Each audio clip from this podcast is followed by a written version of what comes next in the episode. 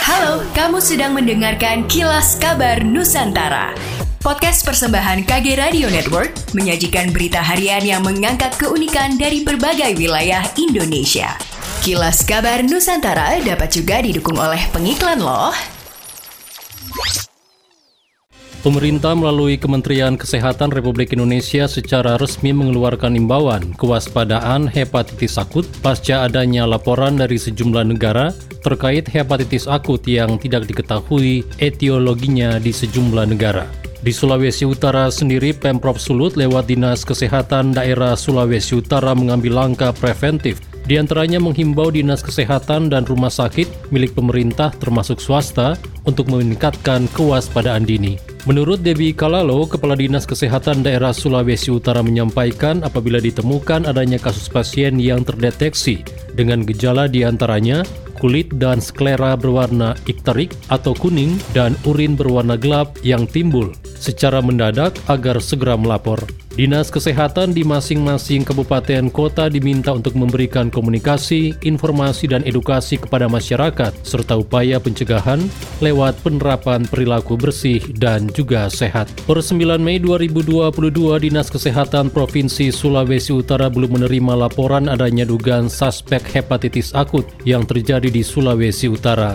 Meski demikian, masyarakat diminta untuk tetap waspada dan menerapkan gaya hidup bersih dan sehat. Mengutip Kompas dot com, Indonesia dilaporkan telah mengidentifikasi lima belas kasus hepatitis berat yang tidak diketahui asalnya serta melaporkan tiga kematian di antara kelompok usia anak. Hari gini masih belum tahu cara investasi, nabung, klaim asuransi, dan finansial lainnya? Dengerin podcast Cuan, cari untung bareng teman. Persembahan Motion Kage Radio Network by Kage Media hanya di Spotify.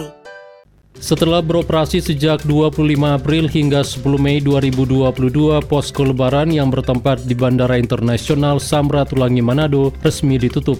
Minggus Gandeguai, J M Angkasa Pura I Bandara Sam Ratulangi Manado menyebut, posko lebaran tersebut telah melayani lima ratus delapan puluh enam pesawat dan lebih dari enam puluh ribu penumpang dengan tetap memperhatikan keamanan dan protokol kesehatan secara ketat. Ditambahkan oleh Minggus bahwa pergerakan pesawat dan jumlah penumpang yang terjadi Jadi, panjang masa libur lebaran menjadi momentum kebangkitan dunia penerbangan, sehingga memberikan optimisme terhadap hari besok yang lebih baik. Ketua D P R D Sumatera Selatan R A Anita Nuringhati mendorong Pemprov Sumsel, dalam hal ini Dinas Sosial Sumsel, supaya dapat mengevaluasi dan memverifikasi ulang data penduduk miskin di Sumsel.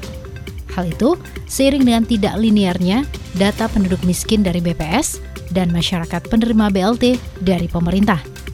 Anita mengungkapkan, salah satu contoh nyata yang pihaknya dapat adalah masih ditemukannya masyarakat yang tergolong sejahtera tetapi masih menerima bantuan dari pemerintah. Ia pun mengaku prihatin, hal ini masih bisa terjadi, bahkan menjadi salah satu indikator Sumsel masuk ke dalam sepuluh besar daerah dengan tingkat kemiskinan yang tinggi. Oleh sebab itu, Anita meminta O P D yang membidangi hal tersebut segera melakukan evaluasi dan memverifikasi data penduduk miskin yang sebenarnya. Demikianlah Kilas Kabar Nusantara malam ini.